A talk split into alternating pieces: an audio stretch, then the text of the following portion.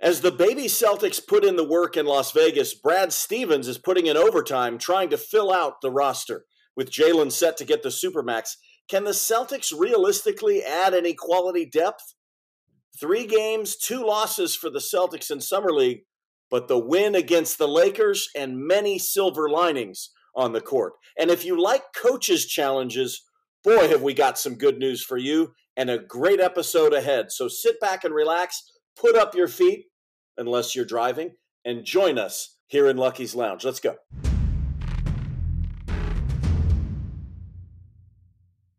You bleed green. You're right at home here. Captain Ron Flanders, Guillermo Diaz. Guillermo, here it is late Wednesday night, and earlier in the night, it wasn't looking too good. Uh, Celtics were down 10 to the Lakers.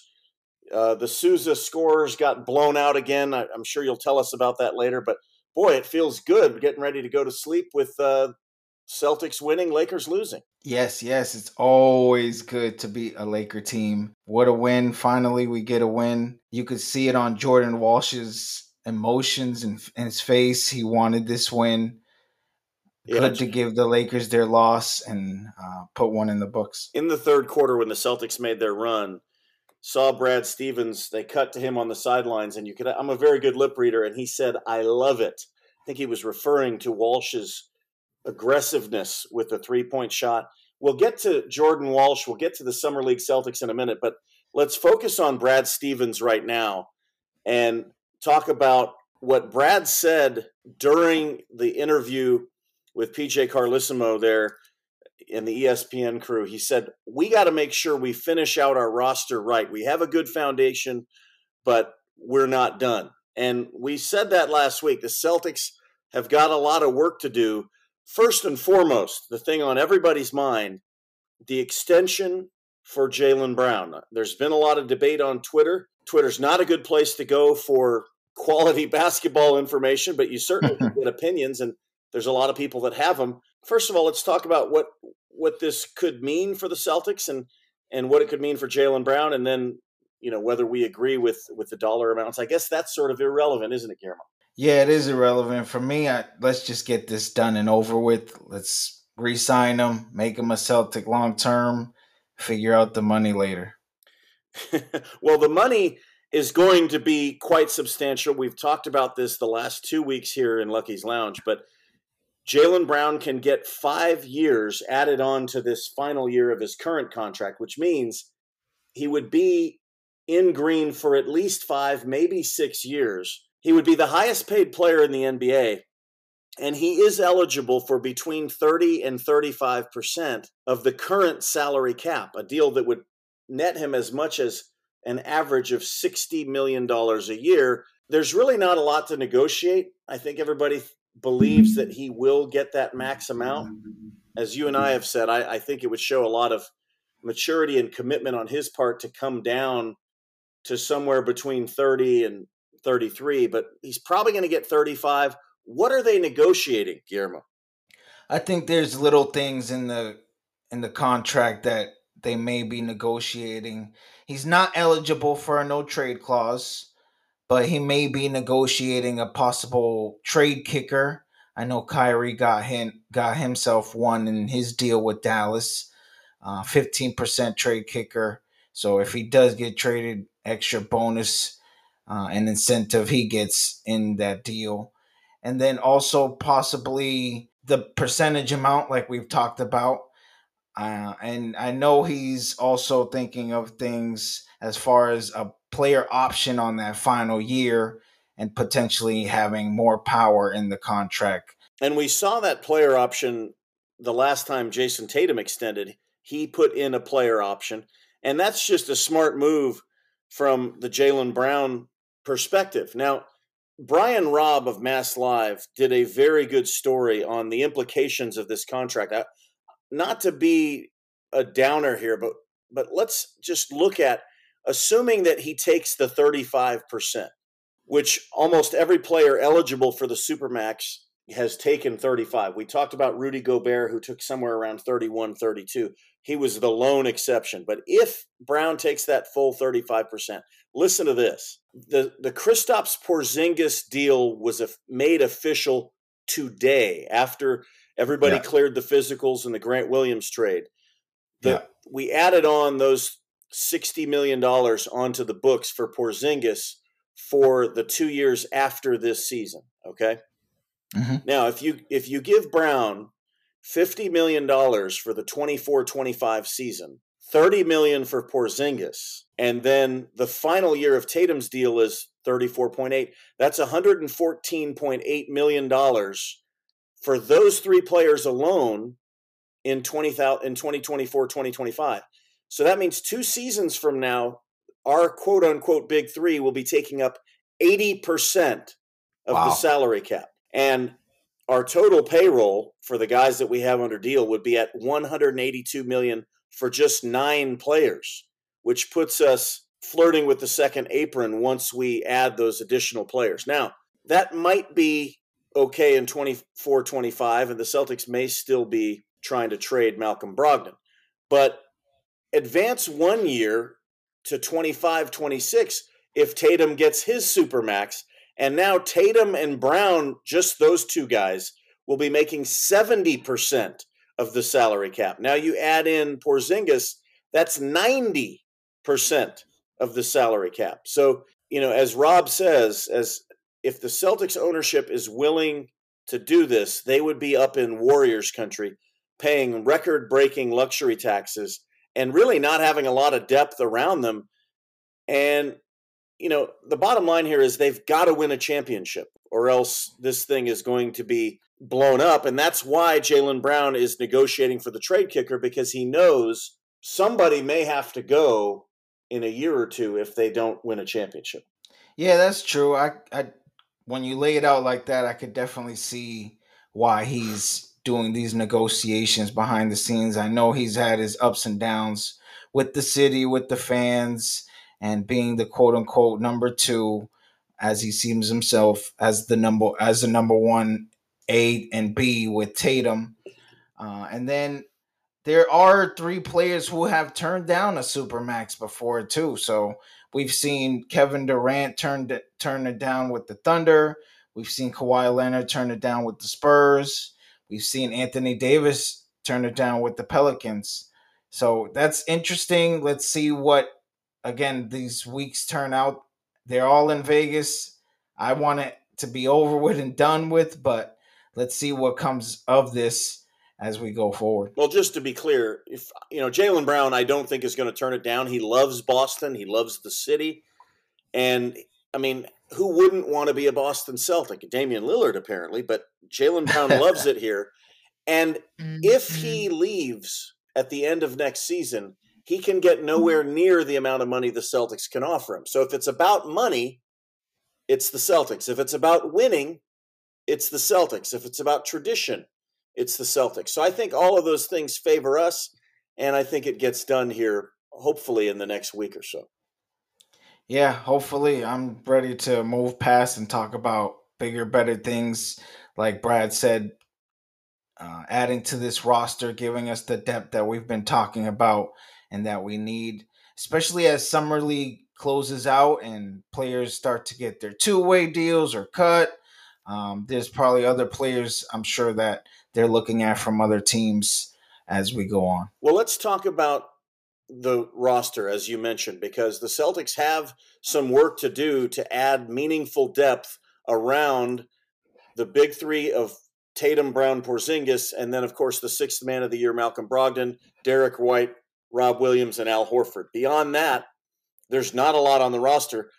There has been somewhat of a lull in the free agent signing as a lot of the main guys have been taken off the board, but there are players to be had out there. And let's take a look at the Celtics roster right now. They have officially now Kristaps Porzingis, Jayson Tatum, Jaylen Brown, Malcolm Brogdon, and Derrick White. Okay. And then, so that's five players. Then Rob Williams, Al Horford, Peyton Pritchard is eight. Sam Hauser is nine. Though, and Jordan Walsh the rookie who we're going to talk about in our next segment, who who tore it up tonight against the Lakers, he was signed to a four year contract, so he's also going to be a Celtic, and he's you know may he may spend a little bit of time in Maine, but it looks like he might be in Boston for a lot of the year. He's our 10th player. So only 10 guaranteed contracts. The Celtics can have up to 15 players under contract. And Luke Kornet and Justin Champagnie are on the roster. They have contracts for t- 2024, but neither of those guys are guaranteed. So if the Celtics found up to five more players, those guys could be sent packing, Guillermo. Yeah, and there's some names that we'll talk about that they've worked out. Uh, but I think we have a decent roster. We have decent depth. Let's continue to see what's out there, what fits the mold for the Celtics going forward with this new coaching staff, with this new mindset. The chips all have to be on the table. It's an all in year we have to win one in these next two years, definitely in this year. And apologies, uh, I'm a little bit remiss in forgetting to mention the two guys that Brad Stevens did sign, Oshae Brissett and Dalano Blanton, Banton. And Banton played tonight against the Lakers in Summer League, and he he had some flashes. So those yeah. two players bring us to 12 under contract. So three yeah. open spots. If Kornet or Champagnie comes along that cuts into that. But uh, with those three spots, I'll, I'll, be honest, I'm I'm not I'm not impressed with Champagnie and what he's done over these first few games. I like Kornet. Maybe we keep him, but there are three spots. What do you think the Celtics need to build around and maybe add some of what was lost in Williams and Smart? I think they need more veteran players who have played in the league for I want to say at least five or more years have been there, kind of done that. Players who are somewhat proven. They may not be great anymore, like a John Wall who they worked who they went to his workout. I do agree with you. I do like Kornet. He's been with us. Um, Had a pretty a good big, year last year. Yeah, he's a big. I love when he threw up the bird and was running down the court after making the alley oop dunk. Um, and then yeah, Champagnie, he really hasn't sh- shown what he should have shown. I think in the summer league, I think we got the wrong Champagnie. I think the Spurs got the better of the the Twins. Uh, so yeah, I want to see more veteran leadership, especially because Marcus is gone, Grant's gone. Let's get some veteran leadership in here uh, who can carry the load if need be with injuries and again a long 82 game season.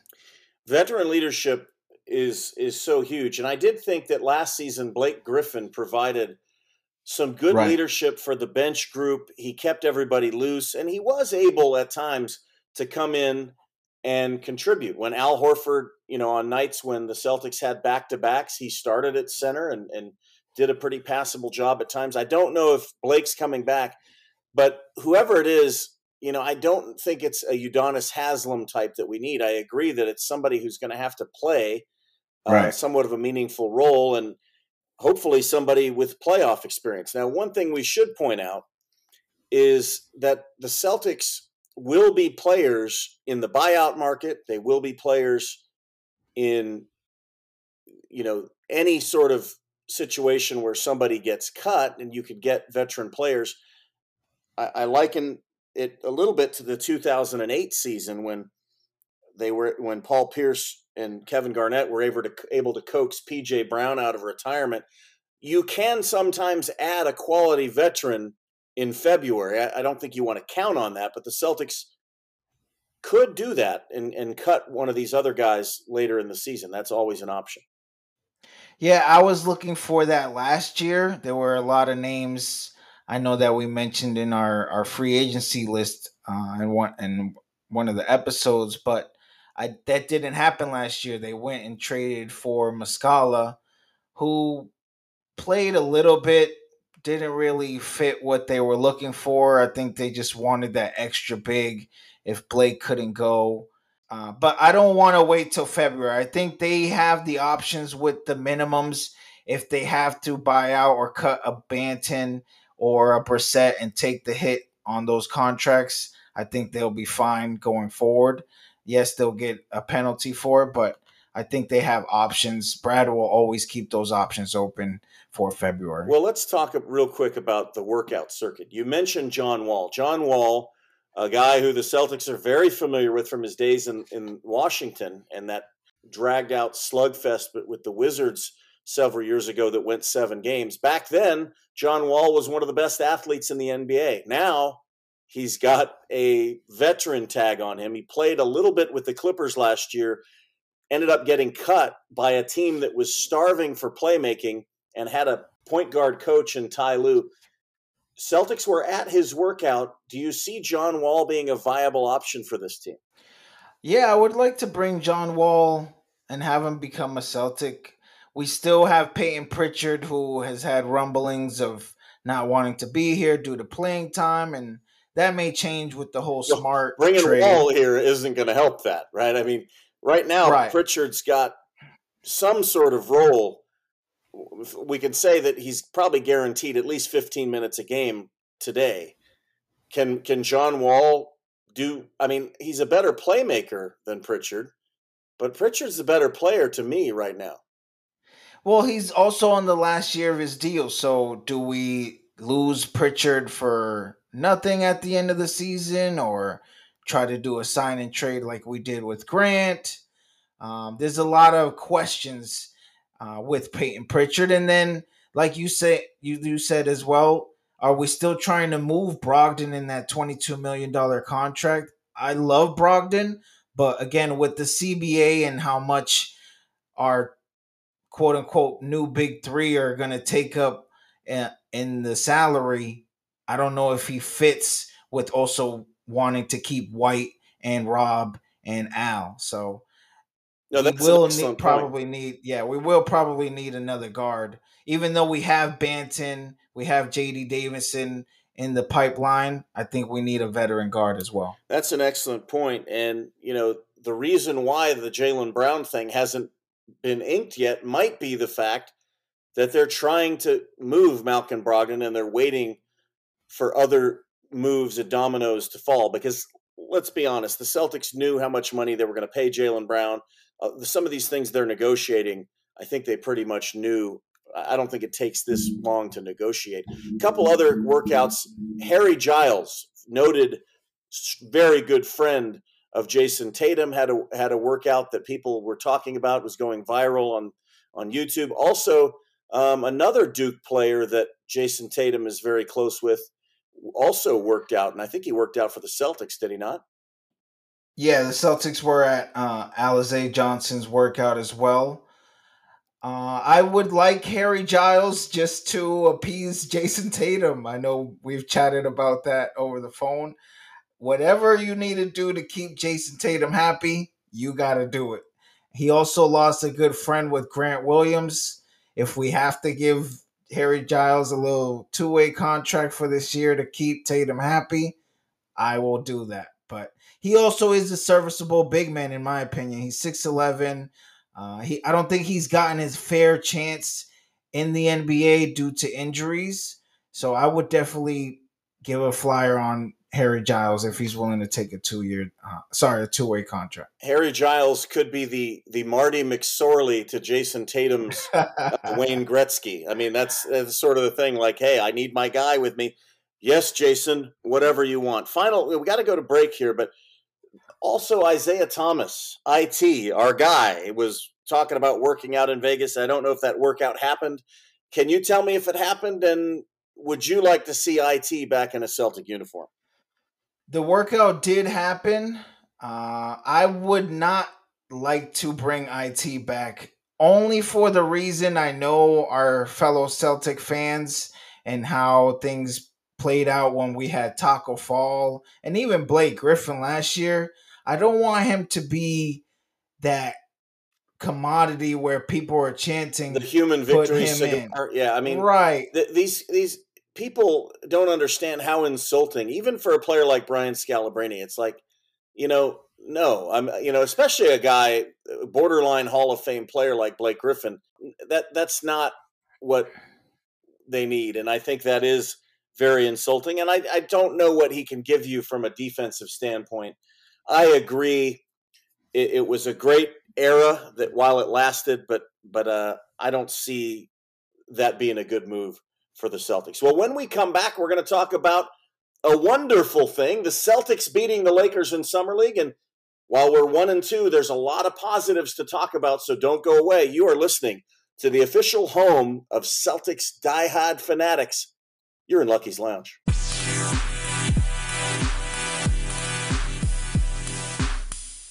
Guillermo, here we are at almost one in the morning here, Thursday. Uh, there were two games we were watching last night. One in the Starland Men's League, where the Sousa scorers got blown out by practice squad, and you could talk about that. But but also, many of you are waking up Thursday morning. You're driving to work, and and you saw, you checked your phone, and you saw that the Celtics beat the Lakers. Our tweet of the week is actually from the Boston Celtics Always a good day to hashtag beat LA with the Shamrock Summer League. Celtics 95 to 90 winners. Guillermo, at least you were one out of two. Yeah, yeah, definitely needed that win tonight. Uh, shout out to the Sousa scores. We battled hard last night, and uh, we're in the game for most of it until a big showed up for the practice squad and took over the game for them and trounced us in the end. Turnovers are never going to help, boys. So we just got to play smart, and I'm sure we'll pull out a win soon. Hey, by the way, you know, to all of our listeners, uh, some of you guys are in rec leagues like Guillermo and I are. Uh, feel free to send us some of your rec league stories or, you know, your rec league teams. We'll mention them here on the show.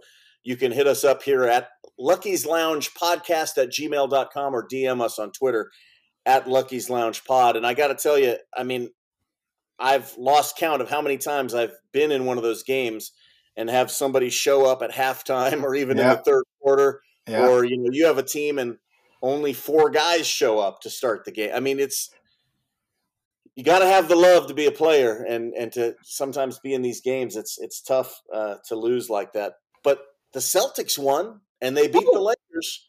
Yes, and it was particularly glorious because Las Vegas is a Laker town, okay? And it's essentially a Lakers home game anytime they're playing at Thomas and Mack or or at Cox Arena there in Las Vegas. And sure enough, you had not a packed house, but you could hear the Lakers fans chanting defense, etc. And the Celtics, who were trailing by 10 at halftime, just blew them off the floor in the second half. Yeah, always good to see again a, a Celtics victory. We were 0 2, so good to get one under the belt. And the Lakers were 2 0, so good to mess up that uh, perfect record that they had. Yeah, the guys woke up at halftime. I know me and you were texting, and it wasn't really looking good, but I love that Jordan Walsh brought the energy. We see that athleticism and the grit and grind that he brings that Brad was looking for in the draft. I think he'll actually, I think, be a serviceable piece, a serviceable piece for the Celtic team. I think at the end of the year. Again, just some spot minutes. Let these guys get their rest before the playoffs.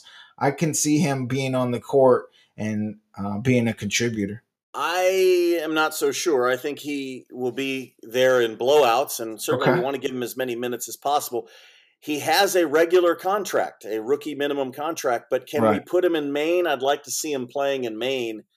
He showed tonight with a flagrant foul in the first quarter and some of the fouls that he has picked up in these first three games. He is going to pick up a lot of fouls. You know how rookies get officiated in this league. But he does a lot of things well. He's averaging 18 points a game over the first three, which is something I don't think a lot of people expected.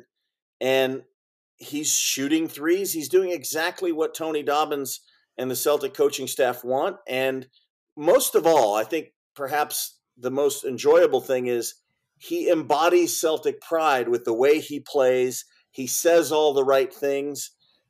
I'm excited. I think he has a, a future as a Boston Celtic. Yeah, definitely everything that we're looking for I don't like saying it, but in a quote unquote grant replacement, I can definitely see it there. And maybe, like you said, it's true. It, it's going to take time. We're going to have to build on it. I think him having that time in Maine will definitely help him build his confidence, know some of the rules like the late game fouling uh, on the inbound play. But yep. that'll all come with due time. Same with JD Davison. He needs you see how raw he is, and he needs more time playing in Maine coming up with that two uh, two way deal he signed. This has been, and Davison had had a a very solid game tonight after really struggling the first two games. And you know, in the first game, which was against the Heat, I mean, Davison. First of all, it started off bad because he sat on a milk dud in the bus on the way to the game, and his uniform got stained. But you know, he was averaging seven and a half turnovers a game before tonight. Davison with 11 points, 11 rebounds, and six assists.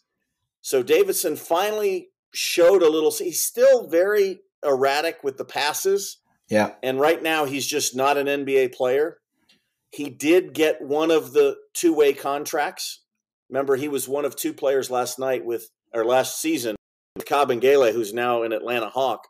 But Davison garnered one of the now three potential two way contracts the Celtics can offer. They can offer two more, Guillermo. Yeah, that's awesome. That's good to have.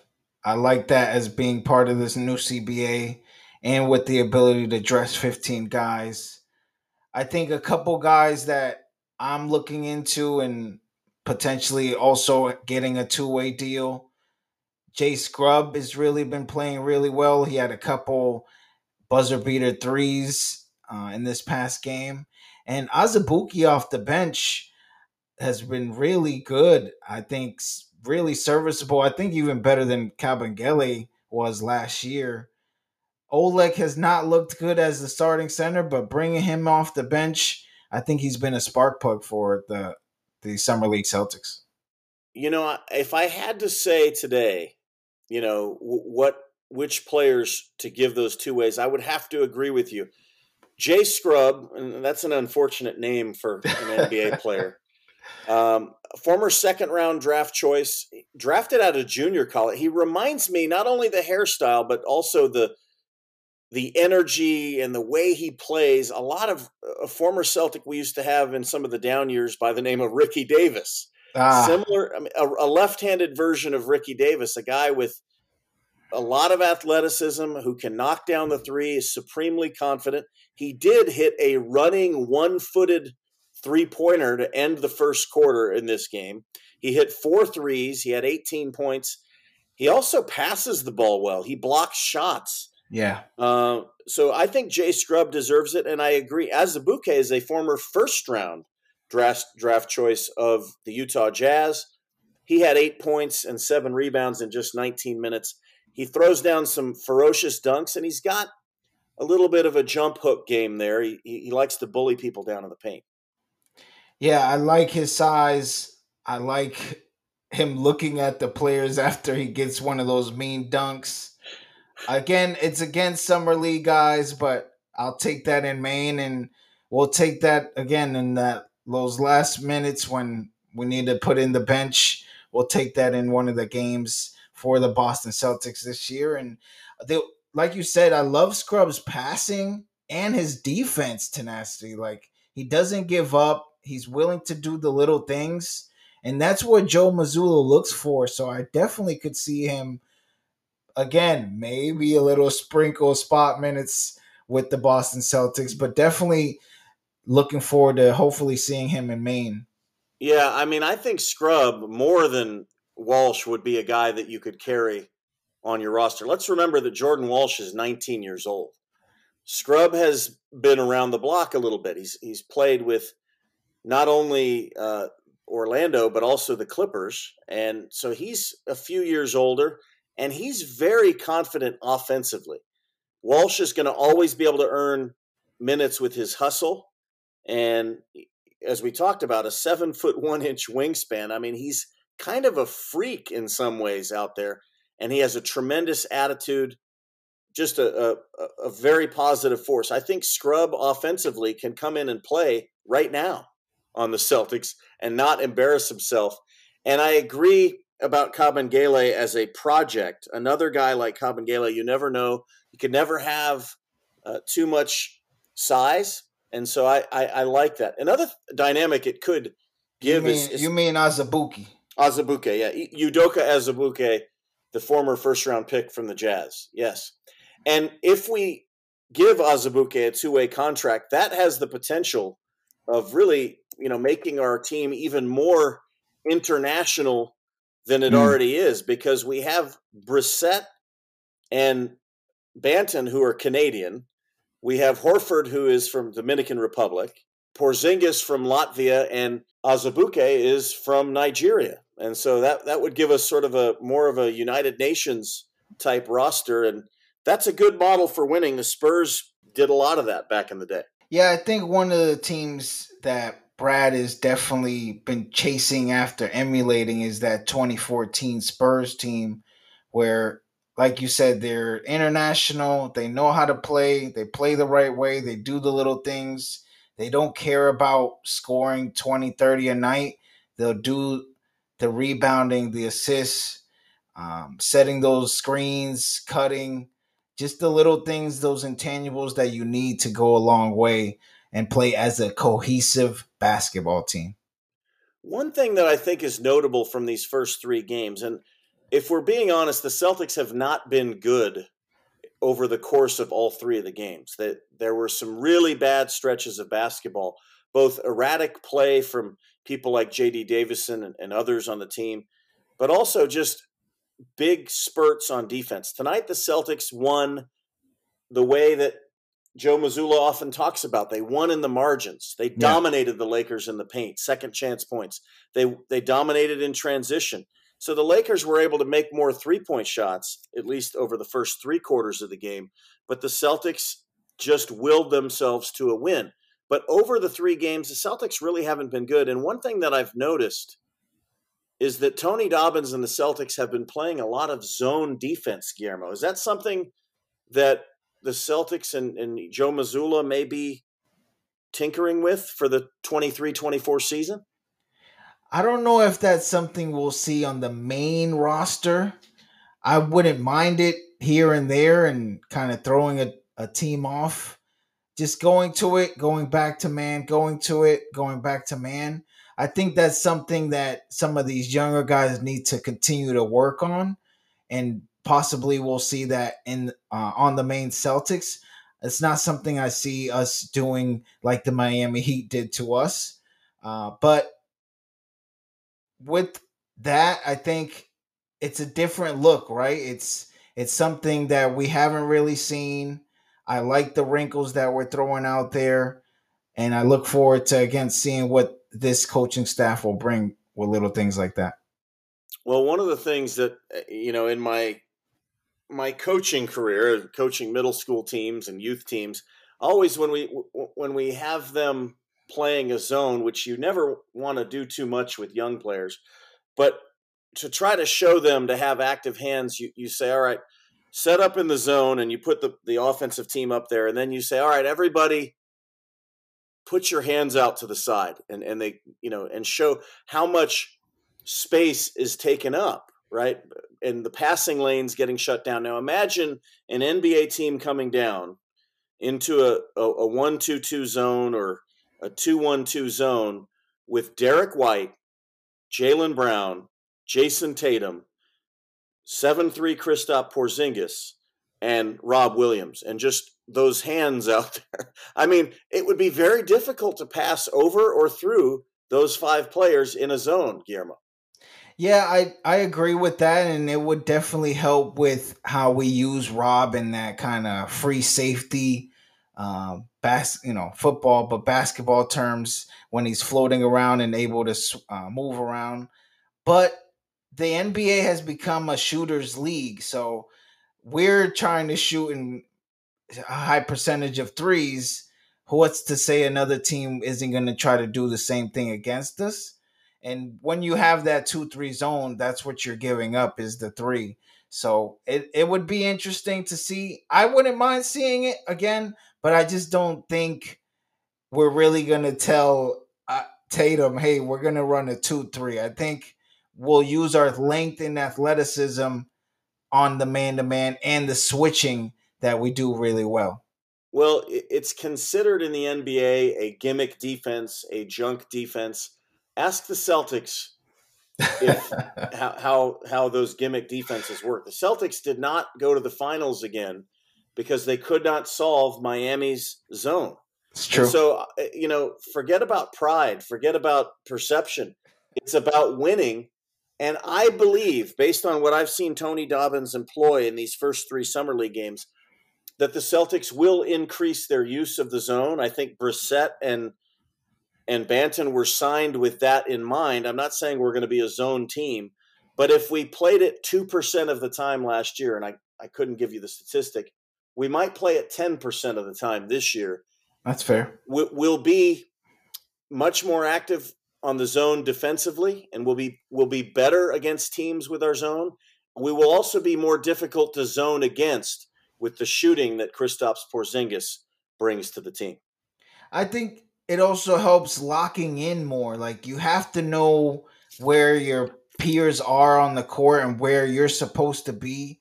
So without having smart to kind of read out what the offense is doing and which he did tremendous job, that might also benefit the Jays, Porzingis, and the defense. So I could definitely see it uh, and to see an increase on that as well. Well, it'll be interesting to see. The Celtics have one more game in the regular slate of Summer League schedule. That's Friday night. Who are we playing Friday night, Guillermo? The New York Knicks.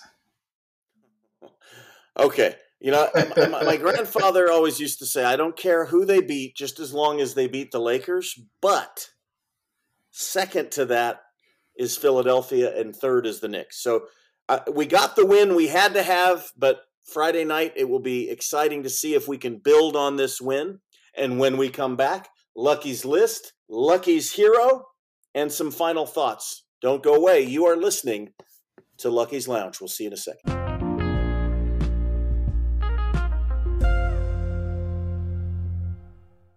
Welcome back to Lucky's Lounge. Guillermo and I very grateful to all of you for listening to the show. Our numbers are blowing up, and we want to just thank you for listening. Thank you for spreading the word to all your like minded Celtic diehards out there. And of course, if you haven't already, please give us a five star rating on Spotify, Apple Podcasts, wherever you're listening, and uh, continue to spread the word.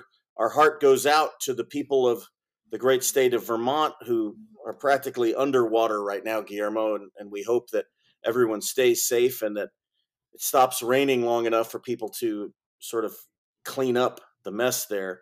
Um, but but we're definitely uh, we're with you all up there in Vermont.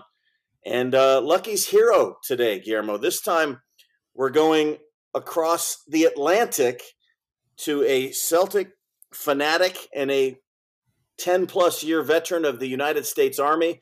And we're talking about Chief Warrant Officer Juan Bueno, who is an intelligence analyst for the 21st Theater Sustainment Command this is in a place called Kaiserslautern, Germany.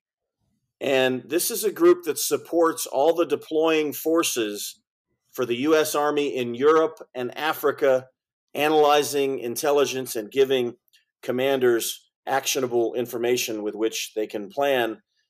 So, Warrant Officer Bueno, thank you for your service, and thank you for all of the men and women serving over there in European Command and, and all around the world for our great military yeah, this one hits ho- close to home. Uh, this is my little brother out in Germany.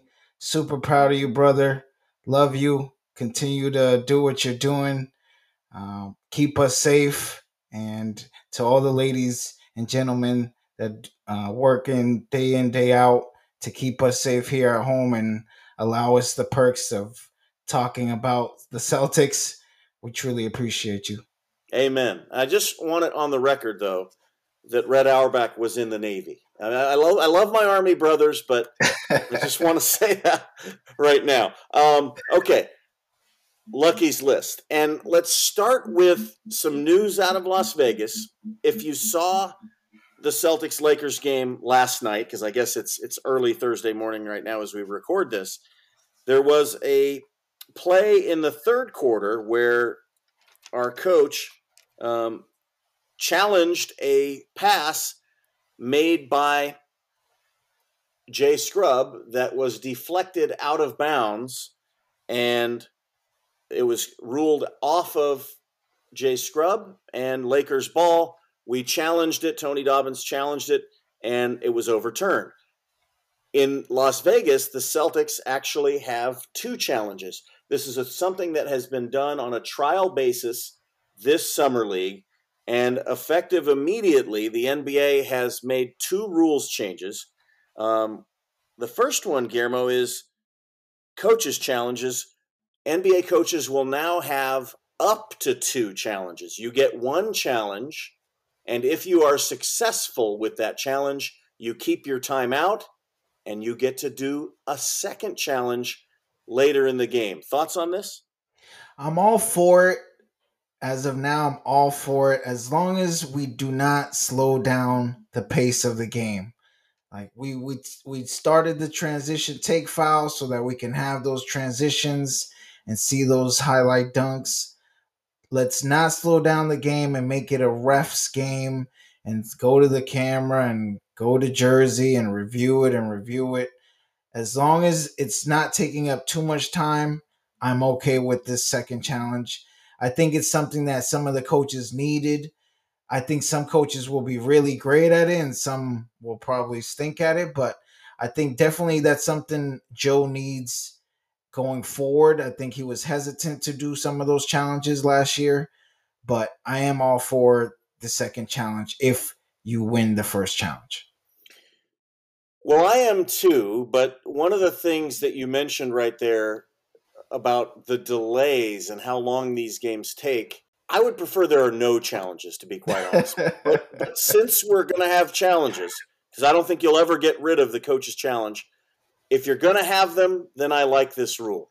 So you mentioned that some coaches are better at this than others. And I seeing that this rule was going to be implemented, I decided to do a little bit of research into the the long history of coaches challenges. of course, the first year that the NBA had coaches challenges was 2019, which ended in the bubble in Orlando, okay? Mm. In the first season, that there were coaches' challenges. NBA coaches challenged 633 times. In the second season, it went up to 648 challenges, which actually might have been fewer per game because there were more games played, obviously, in the 2021 season. Right. In the third season, though, in, in 2021 2022, there were 719 Oh boy. Challenges made. So you see a pattern evolving here. Now I don't have the statistics from last season, but gradually there have been more and more challenges made by head coaches. The league average for success on challenges is about 47%, Guillermo. And the majority of the ones that are successful tend to be like the one we had last night for the Celtics where it's something like an out of bounds or a goaltending or offensive interference calls. Once you those those ones tend to be somewhere between 60 and 70% success because an assistant on the bench can look and see, yep, his foot was on the line or his finger touched it, etc. Once you start getting into block charge or foul calls, those are much harder to overturn, and the record of success drops off significantly. Okay. Now, in the four year history of this, I looked at the two coaches that their records were available for Brad Stevens and Ime Udoka. Now, Stevens had two seasons of challenges. And actually, one of the only times I've ever heard Brad Stevens cuss was when referring to the coach's challenge. it was like, I am horrible at those bleeping things, uh, and he he, I, he dropped an f bomb. The first season, Stevens was successful 46% of the time. He was 13 for 28 in coaches' challenges. And of course, that was the year that we went to the bubble and lost in the Eastern Conference Finals. His numbers actually went up a little bit in the playoffs. His second season, and his last as coach of the Celtics, he was only successful on 30% of his challenges. Ouch. He was quite bad on that. Ime Udoka, however, was much better. His overall percentage was 48% success. So Udoka was much better than Stevens as a challenge. Don't have the numbers for Mazzulla. Can you? What would you guess? Would he be successful or or not? My guess would be that he's in the lower 40% range, maybe like a 41, 42. Um, so I, I think he had, you know, Damon Stoudamire, who was his go to person when it kind of came to those things. But remember, he lost him mid season. So I would guess he's probably around the 40% range. And then he also was hesitant to use them. So he probably didn't use many of them. No, he, he didn't. He also didn't use a lot of timeouts, and he right. he seemed to want to save his timeouts, which might be one of the reasons he didn't want to use them. I couldn't tell you the name of the assistant who's there with the laptop, but the way it works is you, there's somebody who's got a feed from the NBA, and he's he's got a laptop and he's looking, and the coach will look over. Of course, the coaches have to deal with their players, right? I mean, if you've got a guy like Jayson Tatum swinging his finger in a in a cylindrical motion and it's like yo coach i i don't want my third foul you know? Sometimes i remember doc rivers used to joke and say you know they're lying to me. You need to know if your player's being honest there's a lot of ego involved. If a star player could be in foul trouble or you could get another star player in foul trouble those things uh, tend to enter into the discussion. Yeah that's something i always caught grant doing uh, which would always make me laugh and it would never go through. But Grant's a talker, and he always thought he was in the right. Uh, so, I, and emotion, I, emotion plays into it, and Williams was one of those guys. I mean, it's you almost that's one of those guys you just kind of got to ignore in those types of situations. Um, I will say with Coach Joe Mazzulla, the one challenge that we all remember, Game Six of the Eastern Conference Finals in Miami, Celtics up two, and Al Horford, once again, as, as happened two years ago and happened this year, Al Horford gets one on one with Jimmy Butler. Butler's shooting a three, well, what we thought was a two in the corner. Horford fouls him, and did the shot go in? I'm trying to remember. No, the shot. No, it did not go in, and the, Mazzulla challenged the foul. I, I don't know if Butler, you know, threw his body into him or whatever. And not only did he lose the challenge, but when they went and looked at the tape, it turns out that Butler's feet were behind the line. And so the Celtics, who were up two at the time, had to watch Jimmy Butler step to the line and make all three free throws, which looked like it could end their season. But hold on a second. One thing the challenge did do was it enabled them to look at the game clock and it added 0.9 seconds to the game clock. And we all know what happened on that final possession of that game. Derrick White tipping in the game winner with 0.1. So Mazzulla pretty lucky with that challenge. Even when he lost the challenge, he won the challenge, Guillermo. Yeah, that was really huge. I know I was standing up biting my nails as I was watching those few plays and kind of wondering what was really going on, right? That's the one thing. Like, it's going to take time to figure out what exactly went on, look in it in review, check the time. That was huge to get those point few seconds back. But also, at the end of the day, Horford, just put your hands up and uh, make Jimmy shoot over you. Don't put your team in that position. But a great, I guess, a great losing challenge for us in getting that time back for the Derrick White victory. Well, we'll have to see how this plays out. I do expect with this with this possibility of getting a second challenge, the Celtics may call more of them, and I look for league challenges to continue to rise. Before we go to let me let me open a Guinness here before we go to item number two. On Lucky's Lounge. And and item number two is another little change. Actually, not so little change. The NBA and Adam Silver, who seems to want to turn the NBA into the UEFA Champions League, is going with an in season tournament. It's been talked about for years, but we now finally have it. It's official. There will be a tournament during the season wherein a team will be crowned and given a cup, much like we see in the English Premier League, La Liga in, in Spain. Other soccer leagues around the world have these. First of all, Guillermo, how does this work? All right. So each conference is broken up to three different divisions uh, based on last year's standings and then kind of also a lottery. So we have three groups East A, East B, East C, which the Celtics are part of East C, with the Brooklyn Nets, the Toronto Raptors, the Chicago Bulls, and the Orlando Magic. And the West also has West A, B, and C. The games the, or, the Orlando but, Magic, also known as our daddy. Um, but uh, people are going, oh, those are easy teams. Don't forget the Magic own us, everybody.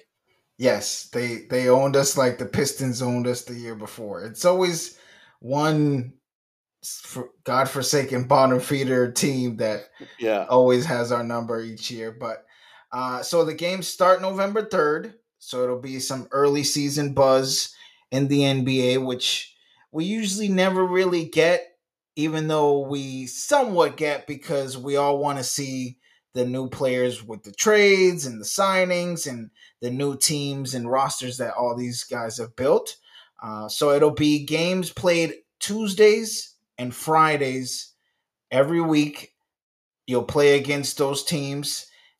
And as you move forward, whoever has the better record will move on to the next stage and play the winners of the other groups. So how many how many games is this total? It'll be four games, uh, one against each team, and then moving on to the next round versus uh, Group B or A, and the winners from there.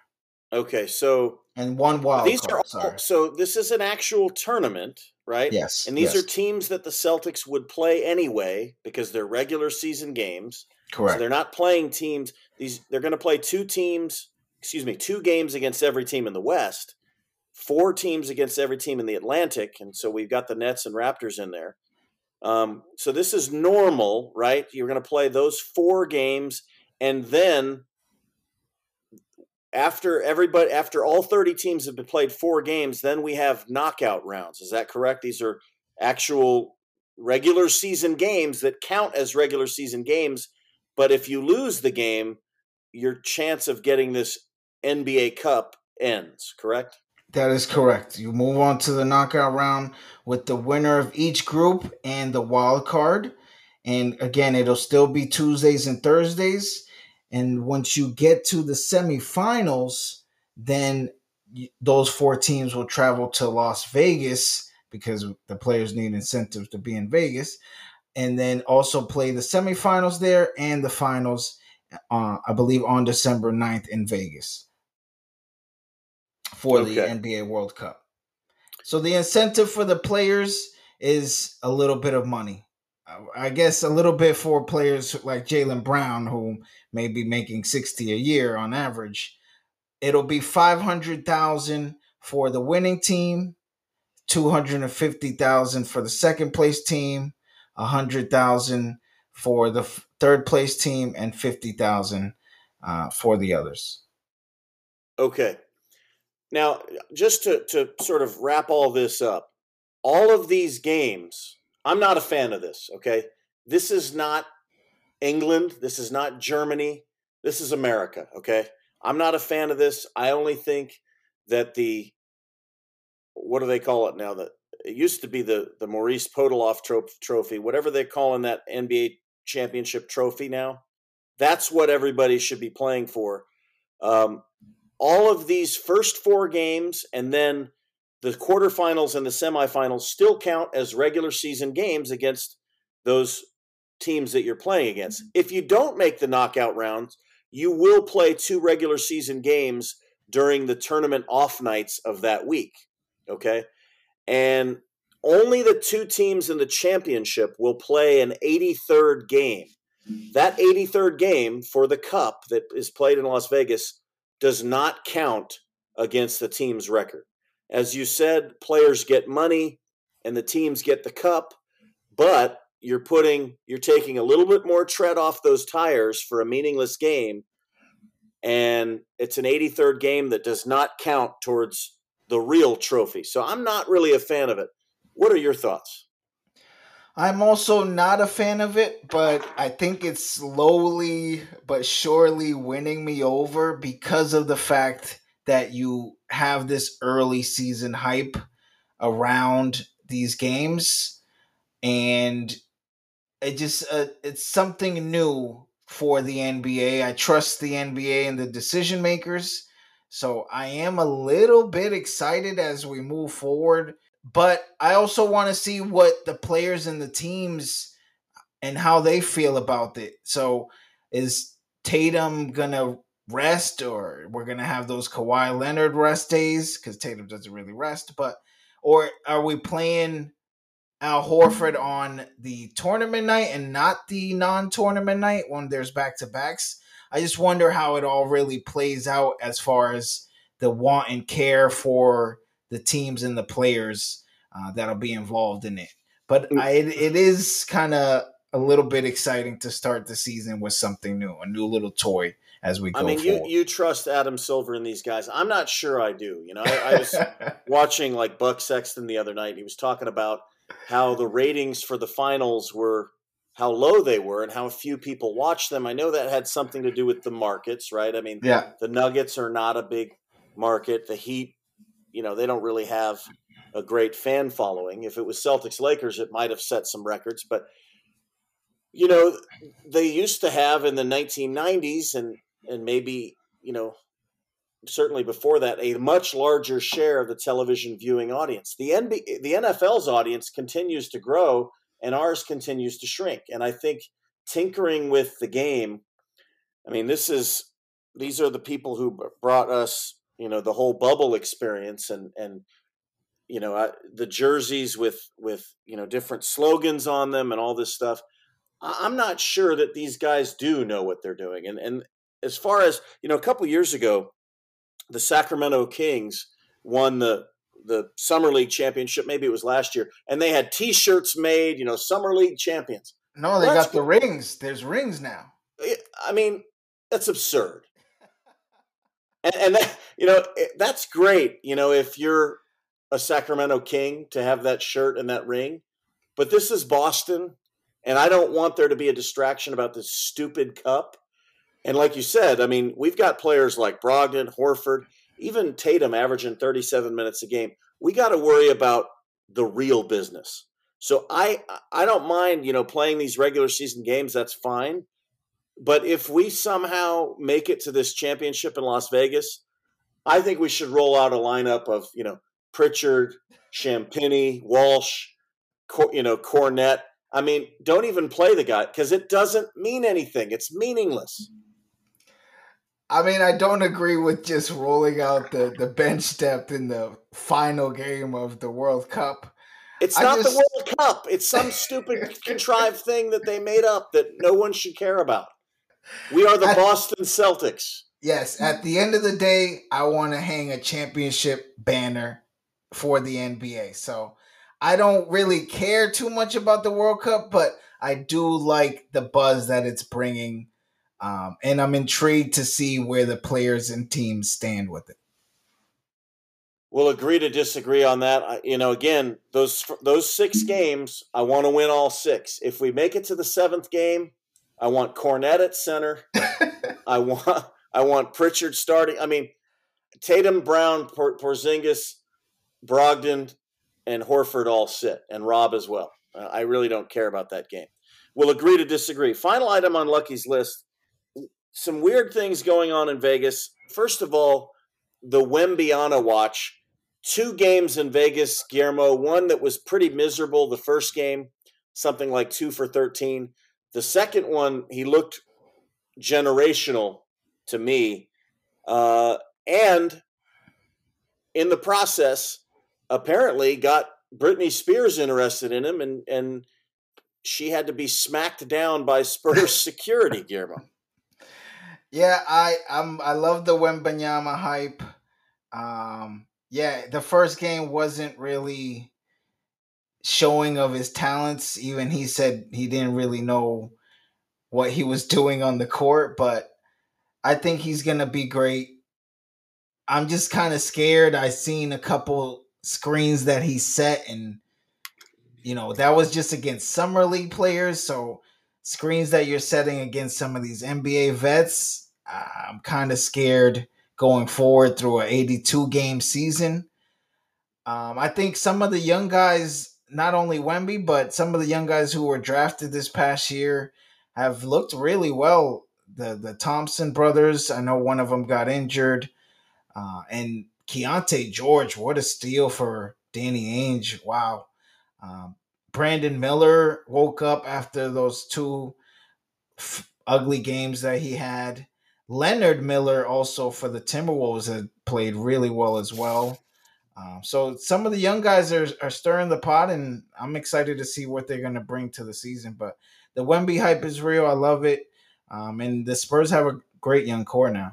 No, Wembanyama is the real deal. And I actually believed, you know, two years ago against Golden State that we had to win then and that we had to win last year. But now we really do because I think in about three years, the Spurs could be back into another dynasty, potentially with their front office and their management and this kid who could be generational provided he can stay healthy. One other thing, and we got to we got to wrap up here pretty quickly, but Damian Lillard, the saga continues. Basically said just a couple days ago that he does not want he stomped his feet and said, "I do not want to go to Boston." I'm not sure we want him in Boston anymore, Guillermo. I don't want him. Uh yeah, I want players who are gonna be here and want to be here because at the end of the day, like we said it with Jaylen Brown, if you want to win a championship, this is probably your best bet. You've played with some of these guys. I don't understand why you wouldn't want to come here. You already have a, a, a big contract, but I only want players who want to be here. I I'm happy they're dragging it along in Portland. Take it to February like they did with uh, Ben Simmons. Do whatever you need to do that's in the best interest for your team and maximize what you're getting back. No, absolutely. And it's being reported now that the Trailblazers are confident that they potentially could get a additional first round pick in the trade in a three or more team deal for Tyler Herro. I know Danny Ainge and the Jazz have long coveted Herro. So it's looking like a foregone conclusion that Lillard, his 33 year old uh, body will go down to Miami and join Bam Adebayo, Jimmy Butler, Tyler Herro, and a trove of picks. Probably all their picks will go to Portland, and they'll get a, an additional pick for Herro. And Miami will be a contender again. It, it's plain and simple. The Celtics and every other team in the East are going to have to deal with that. Final thoughts on this one, Guillermo? On Lillard, I I just want it to be over with. If not, just drag it out and again do what's best for your franchise. Um, for Portland, I think they deserve better. He said he was going to commit to them, and now he wants to flip flop to do what he wants to do in his best interests. So drag it out. I got to agree with you there, Guillermo. And it was a big week in the NBA. The, the, summer league week is where a lot of the league's business gets done, and we've got another big week ahead. So we want to thank you for listening to us, to all of our people from Stoughton, Mass, all the way out to San Diego, California, Germany, Korea, Japan, all of our worldwide Celtic Nation. Thank you for joining us on Lucky's Lounge, and we'll see you again next week. For Guillermo Diaz, I'm Captain Ron Flanders. We'll talk to you soon. Have a great week.